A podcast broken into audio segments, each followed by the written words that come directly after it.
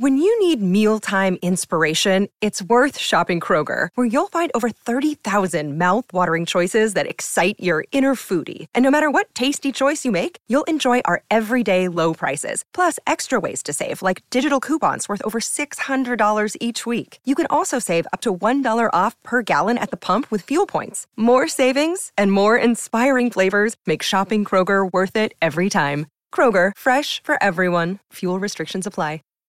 Save big on brunch for mom, all in the Kroger app. Get half gallons of delicious Kroger milk for 129 each, then get flavorful Tyson natural boneless chicken breasts for 249 a pound, all with your card and a digital coupon. Shop these deals at your local Kroger today or tap the screen now to download the Kroger app to save big today. Kroger, fresh for everyone. Prices and product availability subject to change. Restrictions apply. See site for details.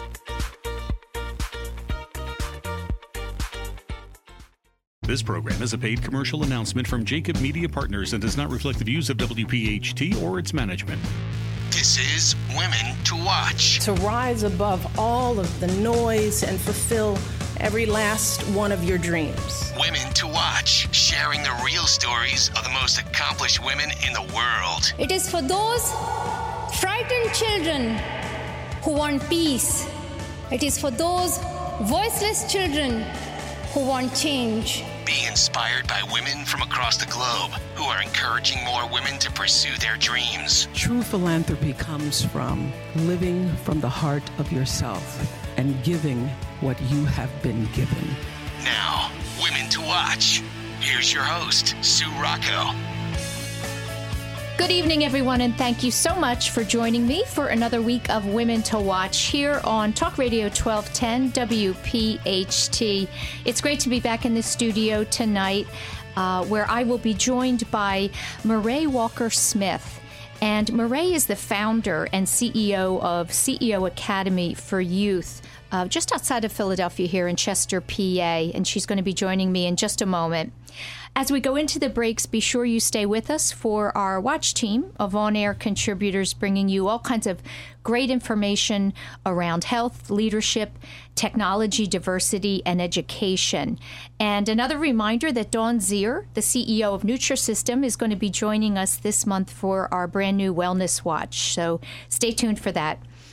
Um, as our audience continues to grow, I receive some of the most amazing messages about women leading from all around the world. So please feel free to reach out to me anytime at womentowatch.net. That's women, the number two, watch.net.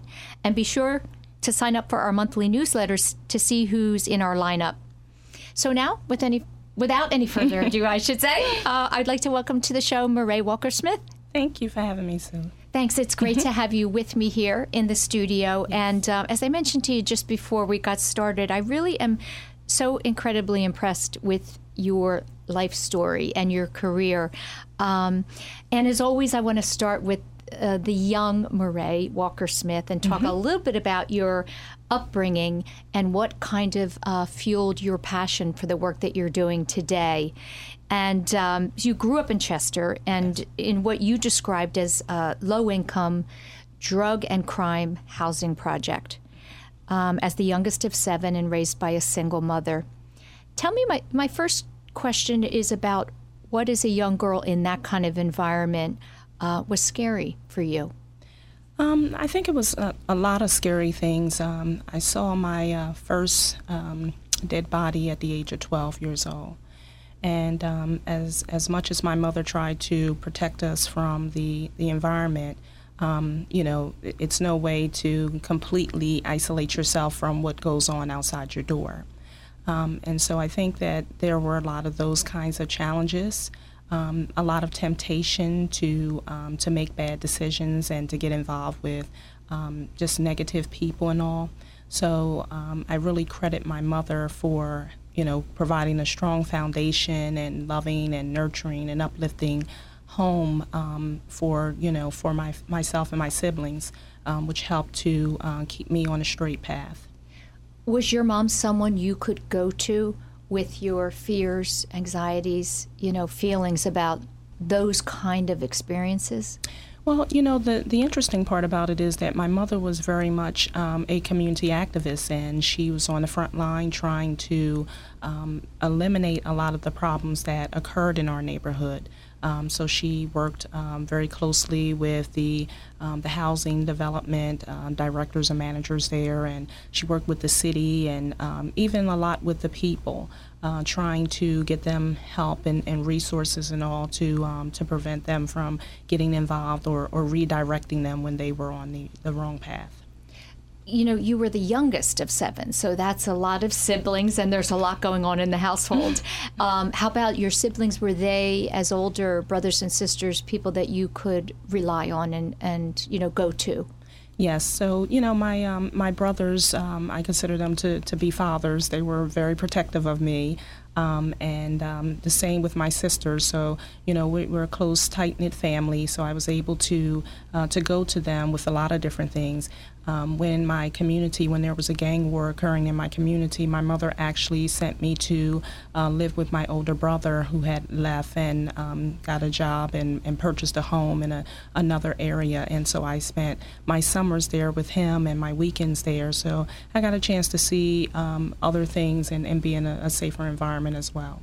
What years were those? What, what years were you growing up in? So that um, I actually stayed in. I was born in the uh, housing project, and I stayed there until I left and went to uh, to college and came home and then started my career and left out. Was that in the 80s? It was in the 80s, 90s. Mm-hmm. Okay, yeah. Um, what would you say, you know, having your mom being involved in the community and doing what she could to make a difference, how did watching her do that influence who you are today and how you make your choices? It, it had a, a very big um, impact on my life. Um, one day, you know, when we were walking through the community, and you know, I saw a lot of the the, um, the, the challenges that the community had. I asked my mother. I said, "Mom, why is our community like this, but other communities are not?" And she mm. said, "Politics." And so I didn't know what politics was or anything, but I knew I wanted to know what it was and I wanted to, to get involved with it so that I could, you know, make a change because I saw her, um, you know, always having meetings and always using her voice and um, just being an activist for, for making changes. So um, because of that, I, I, went to college and majored in political science. Right, mm-hmm. Um, which is just one of your many degrees. Yes. Um, we'll talk about that. Uh, was there ever an episode of any violence against your own family? Um, I don't think it was any violence against our my family. Um, I think that we all had our challenges. You know, um, my mother had challenges because sometimes when you're trying to raise your, your children different from what appears to be the norm in the community, you know, you're going to be faced with those kinds of issues. Um, you know, there were some some challenges where you know there may have been some family members that may have um, made some bad choices. Um, and my mother, you know, was right there and, and was, you know, just making sure that, you know, they understood that she was there to support them and also, you know, just dealing with the, the community in general.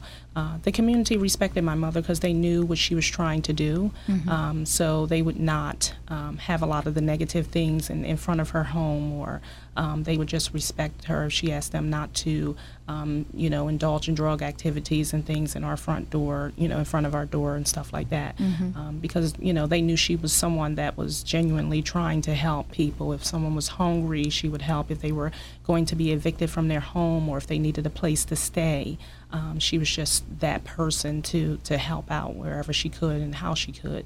It, the important part about it is my mom, who only had an eighth grade education, um, you know, she she really um, just picked up everything. She absorbed so much and was able to still have such a profound um, sense of what it was to do and how to connect services and things. It, it's just it was amazing to watch her.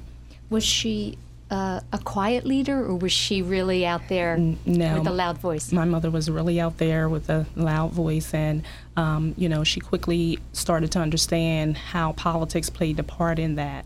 Um, and so, you know, when things were going bad and all, um, she'd march over to City Hall and, you know, she'd stand downstairs and demand to see the mayor. And, you know, so yeah, she was definitely yeah. someone that uh, people began to realize that they needed to, you know, speak to and respond to her yeah. concerns. And listen to. Yes. Yeah.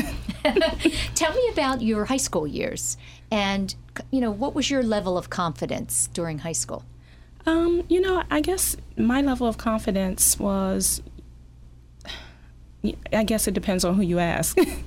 so you know, um, I you know I participated in a lot of activities and so I participated in a lot of activities, and um, you know, I, I, was really, you know, a late bloomer. I didn't make a decision to go to college probably until like I was in 11th grade. So, um, you know, but I really enjoyed my time at Chester High School. and That's my, um, you know, I'm an alumni there, and I really enjoy um, being able to be supportive to youth and whoever I can help in our community. Okay, we'll pick up with that when we come back from the break. Stay with us for our Leadership Watch and our Health Watch. You're listening to Women to Watch. We'll be right back.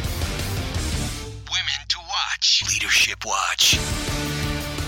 Hi, everybody. Holly Dowling here with your Leadership Watch. And today I'm going really vanilla at first. I'm going to use the word brand. Yep, we talk about brand all the time, don't we? A lot of buzzword, especially for leaders out there. What's your brand? What's your company's brand? Do you know what your brand is? And we've been using that word so much that I finally dove really deep into it this last year. And what I want you to know is brand is really how you show up to the world. It's who you are. So instead of looking at it as a brand, I'm going to give you a challenge today. What's your word for the year? If I could have you put on a t shirt in three words, two words, or one word, what would be your word that embodies who you are? So, what do I mean by that? When you leave someone's presence, and you are gone. What are they saying about you? What influence have you left? What entire body of a word do you want to be this year? So you see, last year my word was joy. I wanted joy. I choose joy. It's how I choose to live. It's when I wake up. It's how I want people to feel when I'm in their presence, one on one or in a group, and when I leave. I want them to be saying, that woman is about joy. So this year, my word is extraordinary. And in everything I'm choosing to do, I'm looking at it through the lens of extraordinary. And you know what? I want you to feel that you had an extraordinary experience if I am serving you, supporting you, or just having a one on one conversation with you. So, what's your word for the year? Because trust me, your brand starts with choosing intentionally your word. And I mean, start this year thinking clearly about being intentional What's your brand? What's your word? And start showing up, start living it. And as a matter of fact, here's the challenge don't tell anybody. Just do it for yourself and then challenge your team to pick a word and make that their word for the year. And then watch the magic that happens. Watch how people react. I'd love to hear from you. HollyDowling.com. Do you have a financial advisor who you trust that looks at you as more than just a number? At the Foley Hillsley Group, that person is Kristen Hillsley. Kristen's team has a different approach to managing your wealth called the Panorama Process. This unique process helps you obtain your financial goals easily because it's more than just investments, it's about you. To learn more, visit their website at fhbaird.com or call 610 238 6636. The Foley Hillsley Group is affiliated with Robert W. Baird and Company, incorporated member SIPC log on to fhbaird.com to learn more. That's fhbaird.com. So if you need a financial advisor you can trust, call Kristen Hillsley at 610 238 6636. That's 610 238 6636. Now, the Women to Watch Health Watch. For Health Watch, I'm Dr. Marianne Ritchie. January Cervical Cancer Awareness Month. What is a cervix? Well, picture a light bulb. The upper round part is the uterus where a baby grows, and the narrow base is the cervix. A pap smear, a swab used to collect cells from the cervix, and it can find abnormal cells that we treat before they turn to cancer or early cancer when it's easier to cure. Another screen test is HPV, human papillomavirus, the virus linked with most cancers of the cervix. Don't confuse this with HIV, the human immunodeficiency virus, which can cause AIDS. Now, about 80% of sexually active men and women are infected with HPV at some point in life, but your body usually clears the infection and you never know you've had it. But in some cases, it can linger and cause cancer of the cervix. Most cases do not lead to cancer, but this is why you have to be screened. HPV is spread by sexual contact, vaginal, anal, or oral, all women should begin screening with pap smears beginning at age 21, even if they haven't had intercourse, because they may have been intimate in a way that exposed them to HPV. Also, not all cervical cancers are from HPV. You may be at risk if your mother used a medication called DES when she was pregnant with you. Recommendations depend on age. They differ for women's ages 21 through 29, then 30 to 65, and then over 65. Also, if a woman has had an abnormal pap smear, or if she's immunosuppressed from HIV or medicines like steroids or transplant drugs, screening may have to be done more often or start at a younger age. The American Cancer Society has a great website, www.cancer.org. Review the guidelines, talk to your doctor to find the best plan for you. And remember, HPV vaccine for your children, Gardasil 9. Boys and girls should start at age 11 to 12, sometimes as young as age 9. They'll thank you for it someday. Prevention's important in everyone. This is Women to Watch with Sue Rocco. Talk Radio 1210 WPHT. Thanks so much for being with us tonight for another uh, week of Women to Watch. My name is Sue Rocco, and I'm talking to Marae Walker Smith, who's the founder and CEO of CEO Academy for Youth. Uh, in Chester, PA, just outside of Philadelphia. And uh, before the break, we were talking about your high school years. I want to mention your extensive academic um, resume. I'll say you received a BA in political science from Delaware, a master's in English and publishing from Rosemont, another master's in public administration from Widener, and a Six Sigma Green Belt in Healthcare, which I have to ask what that is, um, from Villanova University, which is my um, alma mater.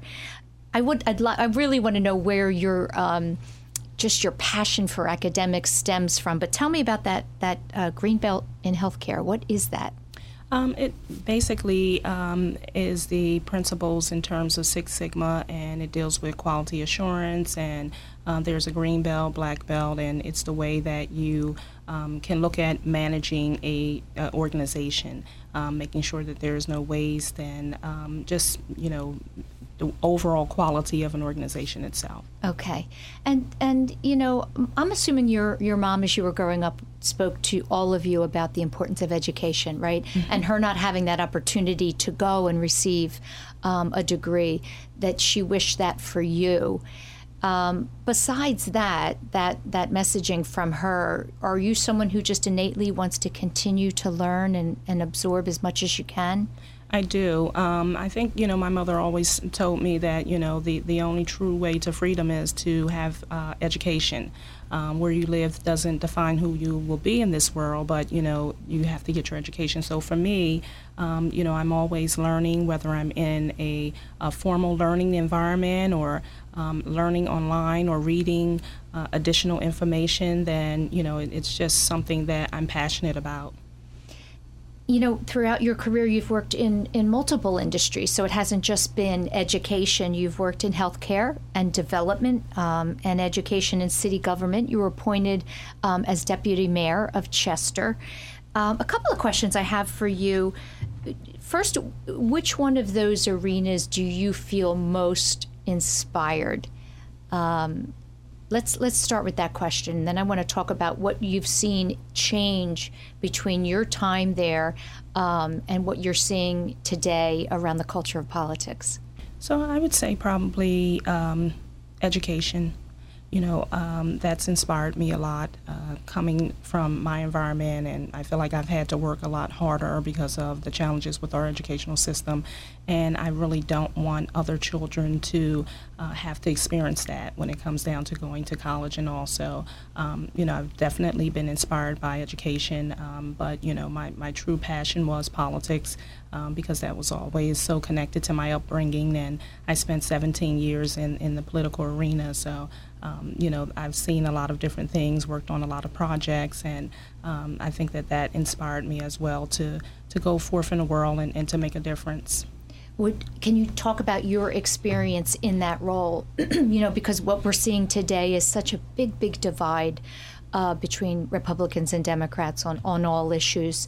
Um, what was your experience like?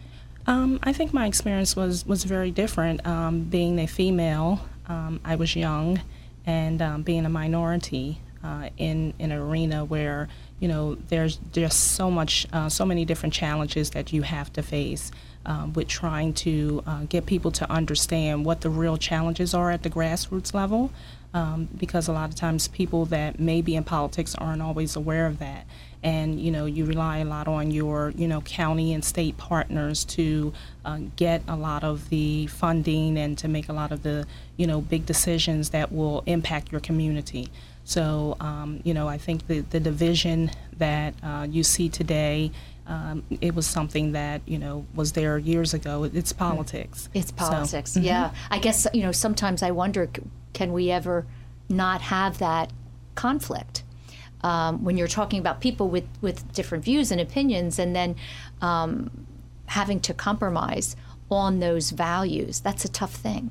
It's, it's very tough, um, simply because I think that sometimes people have their own agendas. Uh, and that's something that you know it's a personal issue. I mean we all get involved with politics for different reasons. And you know so and, and sometimes that's good. It's good to have different opinions and different people seated at the table because that's what diversity is about. But we do have to uh, come up with a way that we can make the best decisions for our community because there are a lot of challenges in our communities. What was um, you know at the top of your agenda when you had that opportunity to um, violence, you know, that, that's one of the, the biggest challenges that um, face the community that, that I grew up in. And, um, you know, I wanted to be able to find some kind of way to, to do my part uh, in helping to um, just reduce the violence in, in whatever way possible. And, you know, I did that very early on in my career before I even got involved in uh, the political side when I was a, a, bureauc- a, bureaucrat working in the health department. I created a anti-violence basketball league where uh, youth from all of the different housing developments that would not otherwise be able to get along came and played basketball Monday through Thursday from 5 p.m. to 9 p.m., which was the highest crime rate time and they had workshops and all for um, on anti-violence. And the police department noticed a reduction in crime during that time. So I wanted to be able to um, do some of those similar projects, and um, we did some of that going into the community with the the mayor's night out, and just really, um, you know, trying to bring the community together. Mm. We're going to take another break. When we come back, I want to ask you about, you know, what your proudest moment was for you uh, during that time as, as deputy mayor. We'll be right back. Stay with us for our Tech Watch with Mary Manzo.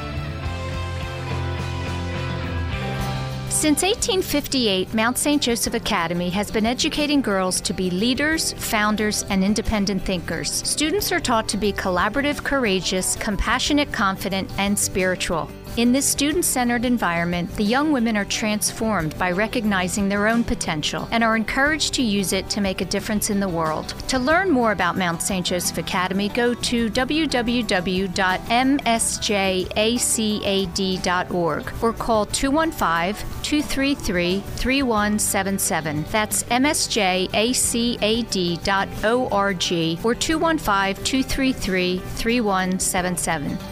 Introducing Pathways Consulting Group, a company that will align your IT needs with your business goals. Pathways is a full service ServiceNow partner. What does that mean? It's simple. Pathways will collaborate and design, develop, and deploy solutions for your company today that will define tomorrow. Pathways will provide world class enterprise service management solutions. Pathways Consulting Group. They listen, they care, they execute. Go to pathwayscg.com. That's pathwayscg.com.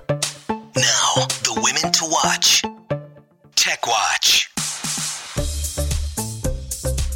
Hi, I'm Mary Manzo of Pathways Consulting Group. The last couple of weeks, my segments have been about the lack of women in the technology industry and why it matters and what are some of the steps to closing the gap. To recap, when men and women work together, their complementary traits create innovation in the workplace. And although more companies are including women in their technology roadmap, the percentages of women earning computer science degrees keeps decreasing. To break the cycle, we have to address the issue top down and bottom up together. Last week, I spoke about the top down. This week, I'll talk about the bottom up. A psychologist friend told me because boys and girls are wired differently, boys will naturally excel in technology education. That answer bothered me. I didn't like it and I refused to believe it. So off I went to do some research. My daughter, who works in the educational system K through 12, provided me with information that gave me hope. Through 21st century learning, the approach to the information age is revolutionizing the way boys and girls learn starting in preschool through 12th grade. The focus is on the skills necessary to succeed in future jobs. When 21st century learning was being formed, business leaders were asked what skills the future employee would need. The response was employees will need to think critically and creatively, collaborate with others, solve problems, lead, and make decisions. Therefore, 21st century core focus is on learning, literacy, and life. Now add STEM learning to 21st century learning. STEM stands for science, technology, engineering, and math. Across the country, elementary schools are incorporating computer science and STEM learning at the preschool age and up without any gender bias. The way students are being taught at a very early age is much different than the way we were taught and takes the future of work into consideration and eliminates gender bias. As example, the new new math it's taught in such a way that it doesn't matter how a boy or girl is wired. This is music to my ears and is one of the ways I believe the top down and bottom up approach will shorten the gender gap and bring more women into the technology industry. What are your thoughts? Email me at mary at pathwayscg.com.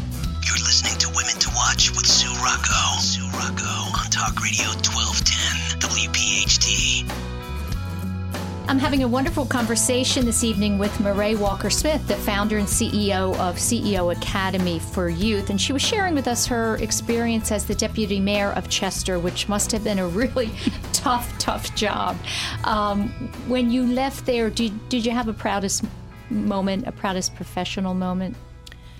Yes, um, I think it was probably during the uh, the summer um, that I was leaving, and the um, people in, in, the community presented me with um, a plaque and, um, you know, let me know how much that they would miss me and, and would wish me well and all on my, my new journey. And um, so that was a, a, very proud moment for me because that let me know that the 17 years that you know, I, I, was working in government, that I've touched so many people's lives and, and made a difference and all. And, um, you know, it was good to be able to, to receive those accolades from the community. So, talk about your, your next step. You went to work for Blue Cross. I did, yes. I went to work for Independence Blue Cross, mm-hmm. um, wonderful place. Um, and, you know, I look at that as a, um, a pivotal turning point in my, my career. Uh, I learned so much at Independence Blue Cross, not just about healthcare, but just about business and people and um, just networking and uh, growing and, and, the mentorship. So that was a, a really great um, place to work. Um, and I, am just so honored for to have that opportunity to, to be able to support the uh, the wonderful team that Dan Hilferty is leading down there. Um, I, I want to make sure we, we leave time to talk about the academy. Yes. Uh, for youth. and my first question is: Tell me the catalyst for the moment you know that you decided to to start this, and it was recent. It wasn't that long ago, mm-hmm. 2017. Yes. So um, when I worked for the the clinic, um, a nonprofit organization in development. Um, probably two or three years ago, um, they were looking for an opportunity to raise some funds. And so, you know, I, I was thinking outside of the box from the traditional ways. And um, so, you know, but I also was thinking about the education and all of the resources that they had there in terms of education, um, that we could combine that in, in addition to the fundraising aspect. I created a program called Girls in Medicine and Girls in Medicine was a uh, two week intensive program in which the students uh, attended a one week uh, healthcare intensive where there would be various doctors that volunteered their time to come in and talk about different health topics. And then they would have a one week shadow experience with a female mentor uh, in one of the medical practices or in a hospital setting. Uh, so after that program um, generated a number of revenue and I saw the, the need in the market for it, the parents kept saying, hey, we want more. And the program really outgrew the mission of the clinic. Um, I decided to try to go forward and, and to fill the void and, and develop an academy, CEO Academy, which is creative educational opportunities. So, one of the toughest things in starting an organization like that is the funding. And I'd love for you to share what your approach is uh, or was in, in securing those partnerships with organizations that would help uh, allow these programs to be free to the students. Mm-hmm. So the programs are actually um, tuition-based programs.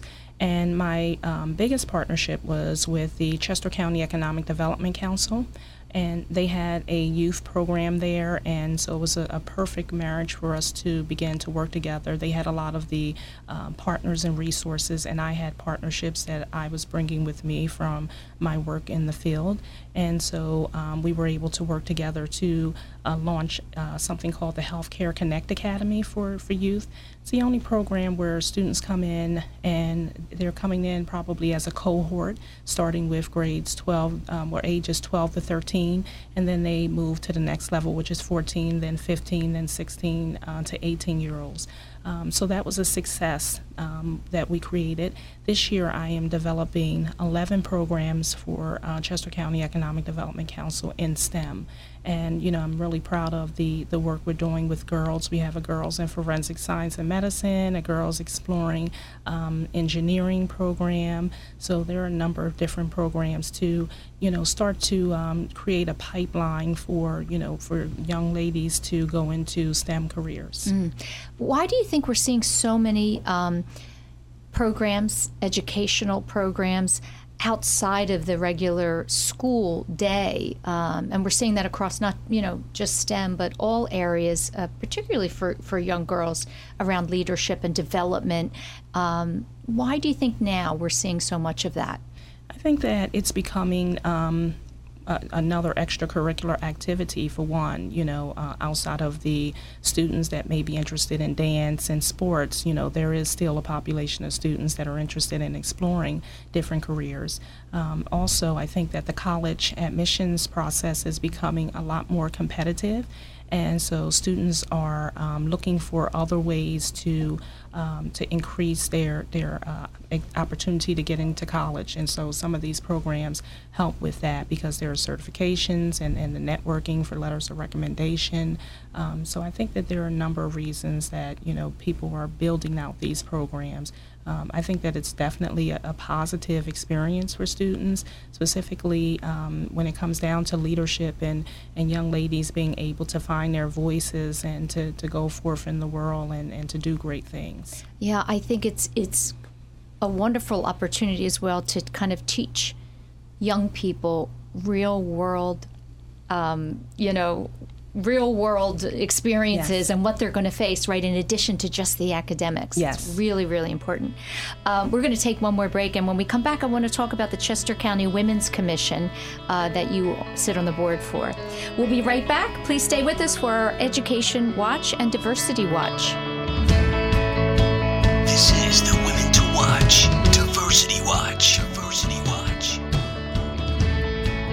Peace be upon you all. This is Hanadi with your weekly diversity segment. Vanity is overrating one's own efforts or assets and undermining others. A beautiful Muslim woman sees her beauty as a gift from God and knows that she has nothing to do with this beauty, but is rather entrusted on it. Muslims look at all the blessings in their life as gifts that they need to thank for and use in ways that please God. Seeing those gifts as something that they have earned is a way of being ungrateful, according to Muslims. Even the knowledge that someone has, or say a doctor or a scientist, can be taken away at any given minute, so the act of thanking for it preserves it.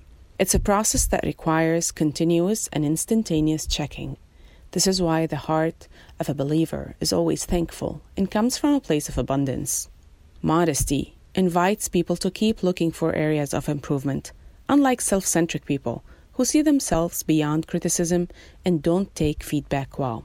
This notion is not just applied on the individual level, but also on the collective level, such as well known families, for example, or city dwellers versus suburbans, or certain nationality claiming superiority over another. Does that mean that there are not vain Muslims? Of course there are. This is a religion practiced in various degrees by 1.8 billion individuals worldwide. So let's mind the nuances. The Quran directly and indirectly invites people to stay detached from earthly matters and stay modest. Listen to this verse in chapter 76. Quote, Was there not a time in history when you were nothing? End quote. I feel like the verse is giving people a point of reference to stay grounded in their sense of accomplishment and stay focused on what is important. Today's prophetic ethic is modesty, my friends. Feel free to connect with me on hanadispeaksout.com. Who is Holly Dowling? Holly is a dynamic keynote speaker and inspirational thought leader. You see what we have the ability to do and the power we have. You hold the power for good. Each and every one of us can do something. Holly has inspired millions around the world, including over 500,000 executives, and her show is listened to in 87 countries. Now we're going to spend 25 minutes on your areas of opportunity. Listen to our internationally acclaimed podcast, A Celebration of You, Holly Dowling, empowering those who can change the world. HollyDowling.com. This is the Women to Watch. Education Watch.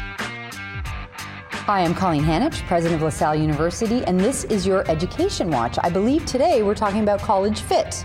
So, what goes into that? Fit is such a subjective idea, but fit is when a student finally realizes that this is their place. Sometimes fit, college fit, is completely inconsistent with whatever list that student might have written ahead of time of the things they must have in college. It must be big, it must be far away from home, it must have these sport teams. And then when a student gets to the college, it is a completely different set of criteria and factors that really fit for them. What are some good questions they can ask themselves? Well, that is the key point in this, Susan. A student has to be um, asking, Am I comfortable on this campus? Does it feel safe? Can I imagine myself being here among these students? Do the students that I've met, whether they're tour guides or ambassadors or, or um, upperclassmen, do they seem like the kind of students that I want to be around? How are the faculty and staff? Are they welcoming? Am I excited about the faculty and the programs? And what about the values? What are do my values line up with the campus values? If it's a campus that's committed to social justice, does that resonate for me? These are all really important questions, and if a student is not answering, asking them to himself or herself, parents need to be directly involved in prompting these questions. For a parent who's listening, how do they know it's the right fit? You know what? It's the most impossible thing to describe, only to say you'll know it when you see it. So I have gone through this process with two kids, and I will tell you, they're walking along, and all of a sudden they look different. Their eyes light up, they walk a little straighter, they look relaxed because there's no more stress. They have found their place. Sometimes they don't know it, but you absolutely will. So as a parent, you know your child, you need to watch for that magical light. Yes, terrific. Thanks, Colleen. Thank you. Now more of Women to Watch with Sue Rocco. Talk Radio 1210 Welcome back. I'm talking to Murray Walker Smith this evening, the founder and CEO of CEO Academy for Youth. Um, you know, we started out with your your upbringing in in Chester, um, in a in a tough, tough neighborhood. Before we get to the Chester County Women's Commission, I wanted to ask you what you think it is about you that allowed you to break free from um, an area like that and do something really purposeful and meaningful in your life and that perhaps other people don't have that ability to do. Um, I think that um, two things. One, um, you know, just being able to have the the strong foundation, and my mother, um, you know, always pushing me. You know, she she was really a driving force for me. But you know, from a personal perspective, um, I learned very early that it you know hard work pays off, and the harder you work, the you know the more rewards in that. So, you know, I think that I'm just a, a naturally driven person, and, um, you know, I, I see so many uh, areas of change that, you know, if we all work together, that we can really make a difference. And, you know, that was just something that I saw very early on. And no matter what career path I take, I want to always be someone that, um, you know, gives back to my community. I wish I had a million dollars. I'd build, you know, great things there um, in the city of Chester because it really is a, a great place, and there are so many wonderful, talented people that come from there. And um, you know, I, I know it can just be better um, if it had the right financial resources and support. Mm. Tell me what um, happens with the Chester County Women's Commission that you sit on the board for. What what kinds of projects are you working on there? So um, I guess our newest project is that we launched a um, a survey um, for Me Too um, survey to try to really gauge um, how many women in the workplace had, you know, experienced some of those kinds of challenges. Um, so that's that's a new project that we're working on, and so um, you know, if people are interested in, in completing that survey and they live or work in Chester County, then please go to the Chester County Women Commission's um, website and you know complete that survey. Um, but we also support a num- number of women organizations in our region that are doing a lot of great things. Um, so we, um, you know, make sure that we're connected to them and uh, try to support them in whatever way possible. You know, I guess I have to ask if you have any future uh, political aspirations yourself, or do you want to just kind of stay where you are with working you know, with the youth? You know, it's interesting you say that. I think that I, I do want to always be involved in politics because I think that it's it's important as you know as women that we're involved in politics, and we saw that in 2018 with a number of women entering the uh, the, the, the, Congress and all from their races. But I think I want to kind of be from the, the educational perspective. I think that that's, you know, um, a way to really empower people to, to get to the booth and to make informed decisions so that we have the right leaders. So, you know, I'd love to be able to um, to, to talk about it in different forms and to host shows and you know really be out in, in the community and all really um, just educating people and, and talking to other women that are involved that can inspire um, people to get involved with politics. I think it's it's a wonderful opportunity for you as well to be discussing this with the young girls, right? That you that you're working with on a daily basis to uh, encourage them if they have those same aspirations and let them know that if you know that's something they want to pursue, they should and yes. we need them. Yes. Right. Yes. It's you know we definitely do. I mean, you know, I can see in the future um, working on a, a, a girls in, in, politics program or something. Mm. Um, I think there's already one that exists, um, but just something more at a local level that deals with grassroots politics and stuff, just to get them involved because it's important. I mean, you know, women grow up to be you know strong voters. When you know we're at the bo- uh, voting booth a lot more. Um, you know, we just have to continue to have our voices heard and make sure that we're electing people that represent, um, you know, a lot of the different issues that concern women. Mm. Um, another program you're involved with is the resident training program. Tell us about that. Yes. So, uh, Chester Housing Authority, um, who has an awesome uh, executive director, Steve Fisher, um, you know, I was able to partner with them to create a resident training academy, which was a program for 90 residents that they were trying to give them resources, skills, motivation, and all to get to work. Um, and so we were able to uh, work with them to do um, life coaching and, and support and get them some health care certificates and um, partner with some employers to get them to work. So we were really pleased with the uh, the results of those um, you know individuals and uh, again that was in my hometown, the city of Chester. So it felt really good to, to do that. And then we also provided a STEM um, program, summer camp for uh, for the students and uh, we partnered with uh, Da Vinci Science Center, uh, which came in and students got a chance to to do some dissecting and a number of other different things that they would not otherwise have the opportunity to do, um, public speaking. So it was really just a great summer for them. Uh, tell me, um, having grown up there yourself, um, and when we look around today, um, in, in, a lot of different cities. There, every city has an area where there are people struggling and poor and crime and violence. Tell me what you personally think would be something that can help break the cycle. Um, we continually see programs and resources and people like you that really want to help and make a difference. And yet we continue to, to see these stories. What, what do you think it is that, that would make a difference? You know, it's interesting because when I got a chance to leave outside of the community and be in other areas, um, you know, and, and even looking at the difference in the kids and all, I think that behavioral health is is really something that's not addressed in in those types of communities.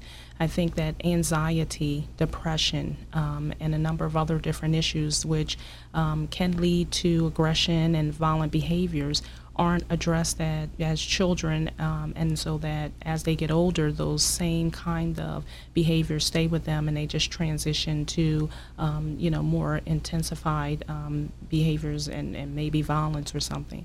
So I really think that if there was more attention given to those types of issues and stuff to, to individuals, that you would probably begin to see more of a, a reduction in those kinds of um, cases. And I don't know that we often look at it from that perspective. I think we look at it from a big picture perspective, which is, you know, how do we, we stop the violence? You know, we need to hire more police officers, uh, you know, all of those different things. But, you know, of course, you can't arrest your way out of things. You know, Mm. you have to definitely try to um, figure out why people are doing the things that they're doing and how you can help them. So, you know, I think that a lot of those issues could be addressed from the behavioral perspective. And uh, you know, one of the good things I think we are seeing more open discussions about mental health, where years ago it was really kind of taboo and, and more secretive. Excuse me, that you know, people who were suffering themselves only wanted to talk about physical ailments um, as opposed to you know uh, mental mental issues uh, and emotional issues. Right. So that's a good thing. It is. I think that it depends on the community, though. I think that um, in some of the minority communities, that's still very um, taboo and, and, you know, secretive, and people just don't want to share that or they just don't recognize when things are going on with them when they're sluggish they're tired they don't feel well and they don't have to drive anymore Mm. you know those are signs of you know anxiety or depression and a lot of other different things so i think that it still needs to be a lot of work done in the minority communities to address those issues Yeah. Listen, before we end the show, um, if you can give us information, anyone who's listening and wants to join the summer STEM program. Yes, uh, if you're interested in joining the summer STEM program, please contact us at Chester County Economic Development Council, um, and um, you know look us up on on the web, and you know we have a lot of awesome programs, and hopefully you know you'll consider them and join them this summer. Thanks so much for, for coming in and sharing your story, Murray. I Thank you for appreciate it. me. That's it, everyone, for another week of Women to Watch. Thanks so much to our sponsors and Watch team for helping us to bring you the real story behind her title. Here on Talk Radio, 1210 WPHT. Have a great week. This program is a paid commercial announcement and in no way represents the views of WPHT or its management.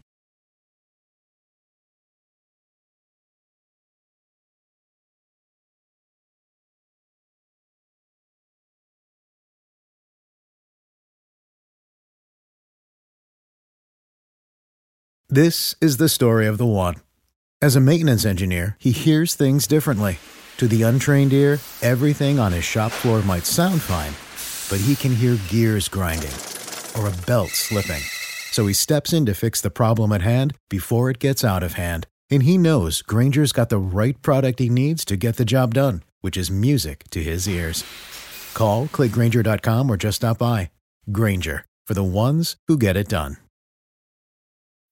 When you need mealtime inspiration, it's worth shopping Kroger, where you'll find over 30,000 mouthwatering choices that excite your inner foodie. And no matter what tasty choice you make, you'll enjoy our everyday low prices, plus extra ways to save, like digital coupons worth over $600 each week. You can also save up to $1 off per gallon at the pump with fuel points. More savings and more inspiring flavors make shopping Kroger worth it every time. Kroger, fresh for everyone. Fuel restrictions apply.